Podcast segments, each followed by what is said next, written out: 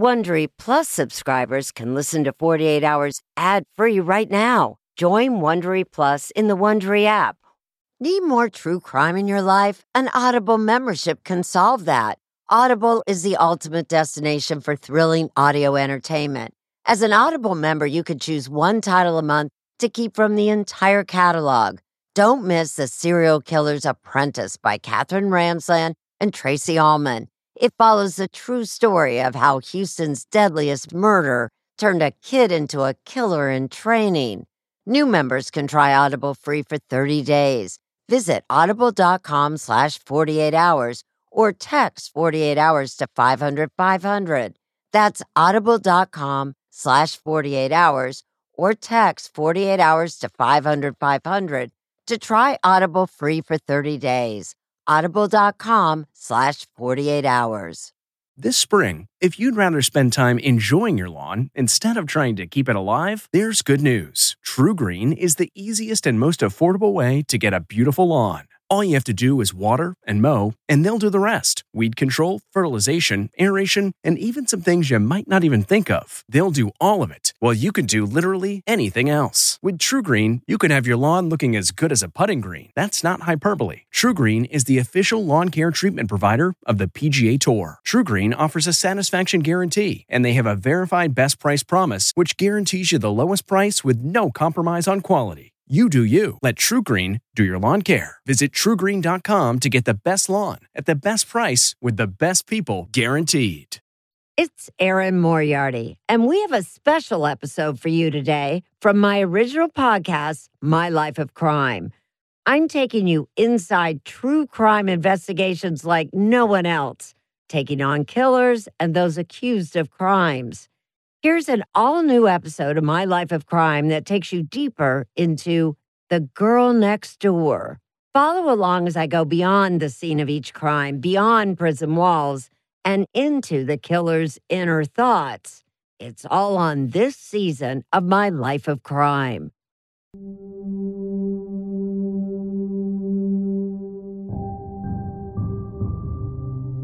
Your name is Tracy? Yeah.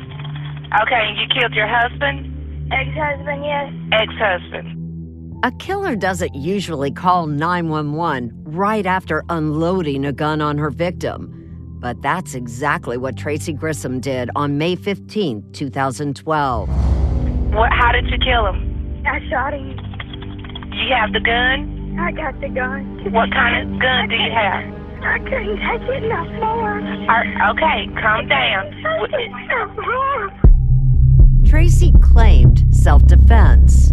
He had hurt me. He had done a lot of things to me. I didn't want him dead. I still don't want him dead. But if Tracy had been abused, why was she charged and two years later, in 2014, convicted of murder? Were there important facts about Tracy that the jury didn't know at her trial? I'm Erin Moriarty, 48 Hours, and this is my life of crime. This is part two of Victim or Abuser What Really Happened to Hunter Grissom. We all knew she was capable of doing this. That's Gina Prissock, Hunter's aunt. Hunter's family always believed that Tracy falsely claimed that Hunter had abused her, and instead, she methodically planned to kill him. She hunted him down. She hunted him down. Throughout their marriage, Tracy never reported any abuse by Hunter. What's more, at the time of the shooting, Tracy was in a deep financial hole, a hole that the sizable insurance policy on Hunter's life would fix. Thank you for calling at Life. This is Pam. May I please have your name? Tracy Grissom. That's a recording of a call that Tracy made to the insurance company the day before she shot Hunter, checking on a policy on Hunter's life. It's Hunter Grissom. Thank you so much. And can you please verify his date of birth? Tracy had been paying for the policy and was the primary beneficiary. She wanted to make sure the company had her current address. Is there anything else I can do for you today? That's gonna be it. And Tracy called the company again after Hunter died. And how can I help you today? Well, I was actually calling because I didn't know what I needed to do. Hunter passed away May 15th, and I actually am going through a court case right now because it was due to self defense. And while Tracy told the jury at her trial that she shot her ex husband because she thought he was about to kill her, two witnesses testified that Hunter was running away. His mother, Melanie Gardner, told me she believes Tracy is dangerous. borderline demonic. I mean, I absolutely believe uh, that she is that troubled, and I just feel like that she is exactly what she was convicted of, and that she is a murderer. And as we investigated Tracy's case and claims, we learned about evidence the jury never heard. Do you believe that Tracy Grissom has told the truth of what happened? I do not. That's Shelley Standridge. She was Hunter's attorney, and she planned to defend Hunter against Tracy's accusations of rape, sodomy, kidnapping, and domestic violence. Those charges, though, were all dropped after Hunter's death. Do you believe if Hunter Grissom had gone on trial for rape that he would have been convicted? Absolutely not. Do you think Tracy knew that? Probably. Standridge says Hunter told her a very different story about the night of the alleged rape. For one thing, Hunter says that Tracy invited him to the house. So that night, Hunter says that she was depressed and claiming she was going to kill herself. She was saying she wanted their relationship to work. And Hunter told his lawyer that while the couple did have sex, he said it was consensual and that Tracy had afterwards demanded more financial support. He said that she threatened him if you don't want the responsibility of these children, I'll make it to where you don't ever get to see them again. Hunter insisted, says his lawyer, that Tracy got that cut on her head not from him, but from falling after taking more than her prescribed dose of an anti anxiety drug. It's similar to alcohol, where, where you, your balance is impaired, your uh, speech is impaired. I'll be honest, I was skeptical when I heard Hunter's explanation because, of course, that's what you'd expect an abuser to say. So it kind of comes down to he said, she said.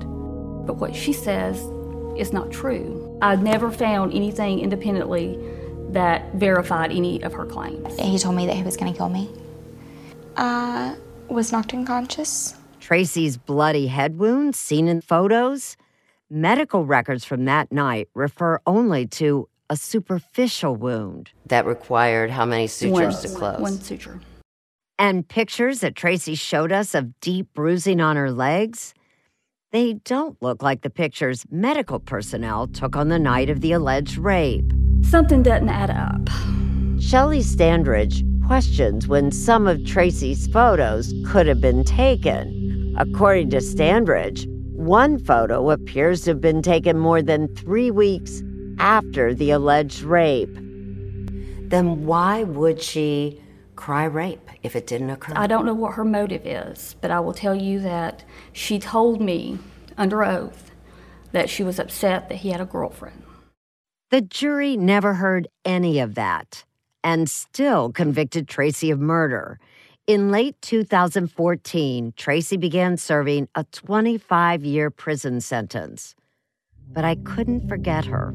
This case has always deeply troubled me. Why would a 30 year old nurse living with her two children in a beautiful lakeside home in Alabama just throw it all away? Would a woman really make up a story of abuse? There had to be something more to the story. And as it turns out, there is.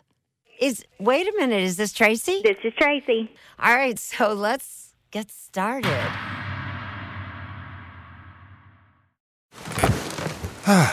the comfort of your favorite seat is now your comfy car selling command center, thanks to Carvana. It doesn't get any better than this. Your favorite seat's the best spot in the house. Make it even better by entering your license plate or VIN and getting a real offer in minutes.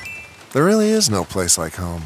And speaking of home, Carvana will pick up your car from yours after you finalize your offer. Visit Carvana.com or download the app and sell your car from your comfy place. What makes a life a good one? Is it the adventure you have? Or the friends you find along the way? Maybe it's pursuing your passion while striving to protect, defend, and save what you believe in every single day. So, what makes a life a good one? In the Coast Guard, we think it's all of the above and more. But you'll have to find out for yourself. Visit gocoastguard.com to learn more. I mean, it has been over six years since I've spoken to you, Tracy. Yes, ma'am. I know. Um, how how are you holding up? Um, I'm doing a lot better now than I I did when I first got um in prison. In the summer of 2021, we reached out to Tracy, who is now in Columbiana, Alabama, living in a prison known as the Therapeutic Education Facility. I mean, it sounds like, I mean, you kind of landed in the five star version of prison. I mean, yes, ma'am. It's a state of the art facility that specializes in rehabilitation. Tracy lives in a dorm with eight other women and gets therapy and job training. Where I'm at right now, it's more um, on treatment and um, like changing thinking patterns and, and more specific for like mental health. So physically and mentally, I would say I'm doing better now than I have in probably 10 to 11 years. Yet therapy and time haven't changed Tracy's story. She still insists she was the victim, not the aggressor. Uh, I, I will never say that I'm a cold blooded killer. I will never say I'm a murderer. That's correct. So, what are you? How would you describe it then? Um, I am a battered and abused woman that that had uh, a really was not in a good mental sp- spot. And that day, I felt it was a life or death situation that he was fixing to kill me, or I, or I had to do what I did. And she sticks to that story even after I point out that at the time of the shooting, she had not had direct contact with her ex husband for a year and a half. You weren't being actually physically threatened by him. Right? Um, I had not been physically threatened by him uh, again. However, the fear was still there. I mean, do you think some of that was in your head? Um, and it very well could have been. I mean, because it had happened. So yes, ma'am, it very well could have been. So if you could go back, what would you do differently? I would have never stopped that day. At times, the conversation with Tracy was awkward and uncomfortable. I'm just wondering why. Why did the prosecution charge you with murder? Why didn't they believe the story that your life was at risk? Um, that I can't. I can't answer.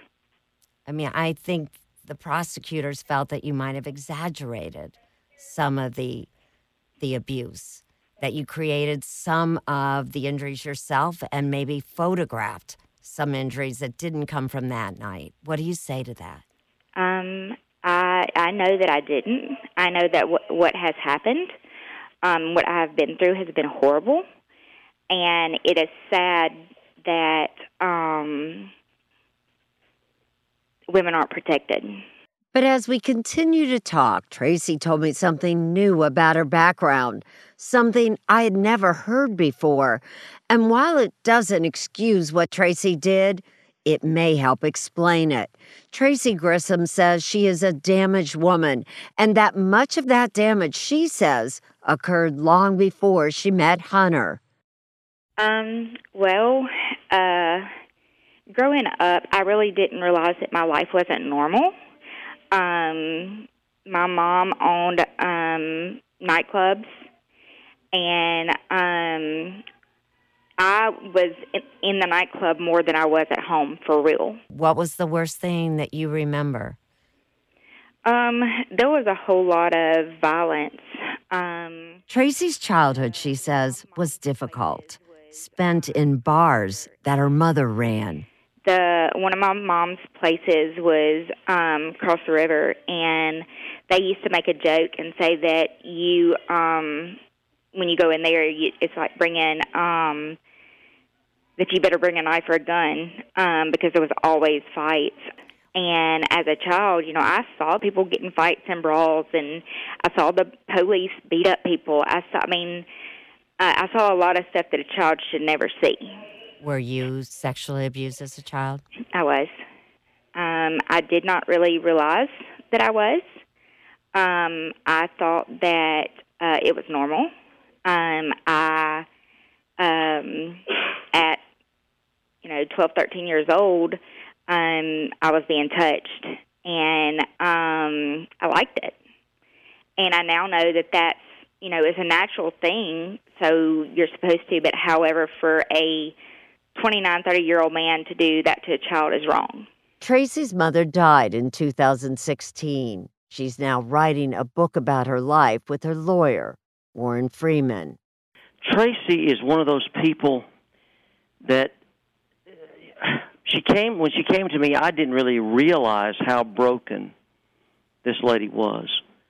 Uh, that I, I I don't I don't know that I really realized how broken she was until I began writing the book and and having interviews with her at the prison. Um, she grew up in a bar. Uh, her mother owned a bar, her mother owned several bars. It, it, she says told me she said I, I, if I was going to see my mother, I had to be at the bar because that's where she was. She was exposed to sex, to adult situations, to a mother that would get sot drunk, and then Tracy at as a teenager would have to go take care of her and have to try to get her clothes back on while uh while the mother's swinging at her and then try to get her home uh fix her something to eat and put her in the bed tuck her in like a child He says that Tracy was 14 when she was sexually abused by a 30 year old bartender. Do you think because of the way she grew up, she she didn't even know how to have a healthy relationship with a man? I I would say totally she did not know. She even told me that she didn't realize that this 30-year-old was acting as a predator. She didn't understand. She just thought he loved her. You mean the man who abused her when she was just a teenager, just That's a right. child? That's right. Yes. She told she said I didn't she said I didn't realize till I was in prison in counseling that this was not proper behavior. Warren now believes that Tracy's life as a child made it difficult for her to have healthy relationships as an adult. She didn't have any stability in her mind from from grow, from youth on up to to make proper decisions. In hindsight, she's a broken person who did not make good decisions and ultimately made the worst decision of her life by by by killing a man. And he told me that because of her past, Tracy really may have felt fear when she shot her ex husband that day. But help me out then, Warren, because I, I don't know quite what to think of Tracy. This is a woman who went down, she had to drive down there. I went on that road. She went down there. She she went with a gun. She didn't have to go see him.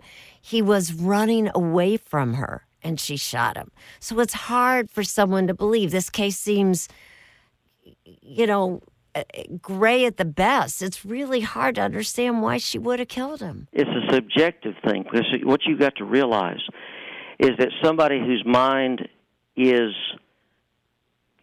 skewed, somebody who who has a, a, a skewed view of reality, as she did with him. All he had to do uh, is, is is make a certain face at her, and suddenly she goes into the mode of I've got to defend myself because of the history. Warren now wishes he had known Tracy's full history at trial. But his biggest regret, he says, is what happened at the very end, right before the case went to the jury. Tracy decided to gamble on the jurors. Rather than allow them to consider a lesser charge of manslaughter that could mean less time in prison, they would only have two options convict her of murder or acquit her. There would be no middle ground. She said, if I'm convicted of murder, I lose my children, I lose my nursing license, my life is over. If I'm convicted of manslaughter, I lose my children, I lose my nursing license, my life is over. And I said, and I, of course, I argued it wasn't over. It was going to be, she was going to be treated differently if she has a Class B felony, manslaughter, instead of a Class A felony, murder. But as we now know, Tracy lost that gamble. Warren says he blames himself. I, I got in, inside the prison in the room and I said, I've got to get something off my chest. There isn't a day that goes by that I don't regret. When the judge wanted to charge the jury with manslaughter, I regret not taking you into a room, calling your family in, and getting them to help convince you to let this judge charge the jury with manslaughter. But let's be honest, Warren. I mean, in some ways, uh, and you may not completely agree with me, but she was a little delusional. She really thought the jury would not convict her. She did. I, I, I, I see that so clear. I saw it clearly then, and I and I argued with her. I said, "But Tracy, we haven't gotten one picture. We haven't gotten one witness in to where the jury can understand what you were going through. We don't we don't have the basis right now for them to find you not guilty. She still believed they would. If Tracy had been convicted of manslaughter, she might already be out of prison. Instead, she will have to serve at least another seven years before she can apply for parole in 2029. Is it hard sometimes to believe that you're sitting in prison? Um, it is definitely not what I, um, you know, as a little girl wanted out of my life. That's for certain. And um, my biggest thing is uh, I have gotten a lot of help. Um, there is never just a single victim of a crime. When Tracy took her husband's life, she destroyed his mother Melanie's life too. My son died running, running for his life. Melanie's consolation Hunter's daughter with Tracy, Anna Grace, now lives with her. She's 13 years old. Tracy's oldest child, her son James Michael from her first marriage, is in his 20s and has had his own brush with the law as a teenager. He's now an adult with three children of his own, which means that Tracy, at age 40, is now a grandmother. Do you get to see your kids at all? Um, I do not get to see my daughter at all. Um, a no contact order was placed um, after I came to prison. Um, How old is she now, Tracy? She's 12. And you have not spoken to her since you went Um, to prison? I have gotten to write letters, but I've had to speak to her. Is, is that the hardest part for you? Absolutely. What do you write her? What do you tell her? Um, I've wrote her and told her different things um, about uh, cheerleading and gymnastics and beauty walks and just um, I send her color pages, Christmas cards, things that I make, just so that she knows that I love her and that none of this was ever her fault. Do you think that you'll be able to see her before you get out? Uh, I'm not expecting that. By the time Tracy is eligible for parole, her daughter will be 20 years old. I know that I can't change what has happened. Um, I can only move forward. So my biggest thing every day, I try to get up and help some other women that may not be as far along on their journey as I am to heal. Um, you know, they say hurt people hurt people, but heal people help heal people. So every day I just try to get up and do the best that I can. I really appreciate you talking to me. Yes, ma'am. All right? I don't think we will ever really know the full story of why Tracy killed Hunter Grissom. Was he the abuser she says he was? Or was Hunter the victim of a woman who says she spiraled out of control after a childhood of abuse and neglect. And you have to wonder could this tragedy have been avoided? Warren Freeman believes it could. She needed some severe mental. Some a family member should have grabbed her and, and put her into some kind of counseling that would have helped her deal and cope with her fears, whether they were real or only real in her mind. That's incredibly sad when you think about it. So, I mean, is it possible because she did not get counseling?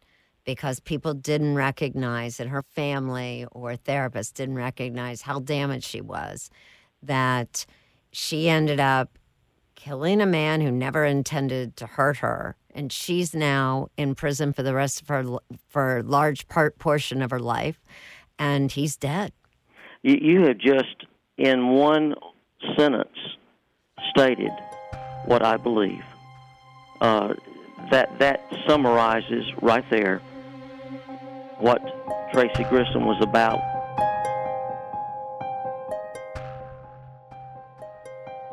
I'm Erin Moriarty, 48 Hours, and that's My Life of Crime. This podcast series is developed by 48 Hours in partnership with CBS News Radio. Judy Tygard is 48 Hours executive producer. Jonathan Clark is CBS News Radio executive producer. Production and editing for this season of My Life of Crime by Alan Pang. This episode was also produced by Chris Young Ritson of 48 Hours. Craig Swagler is Vice President and General Manager of CBS News Radio. And finally, a thank you to all of you, our listeners. We owe it all to you, the millions of 48 Hours fans. Don't forget to join me online. I'm at EF Moriarty on Twitter, and we're at 48 Hours on Twitter, Facebook, and Hey, Prime members, you can listen to the 48 Hours podcast ad free on Amazon Music. Download the Amazon Music app today. Or you can listen ad free with Wondery Plus in Apple Podcasts. Before you go, tell us about yourself by completing a short survey at slash survey. Join me, 48 Hours correspondent Erin Moriarty, on my podcast, My Life of Crime as I take on true crime investigations like no other. This season, I'm looking into the secrets within families, cutting straight to the evidence and talking to the people directly involved. Enjoy My Life of Crime on the Wondery app or wherever you get your podcasts. You can listen ad-free on Wondery Plus. A story of betrayal you would struggle to believe if it wasn't true. Listen to Blood is Thicker The Hargan Family Killings wherever you get your podcasts.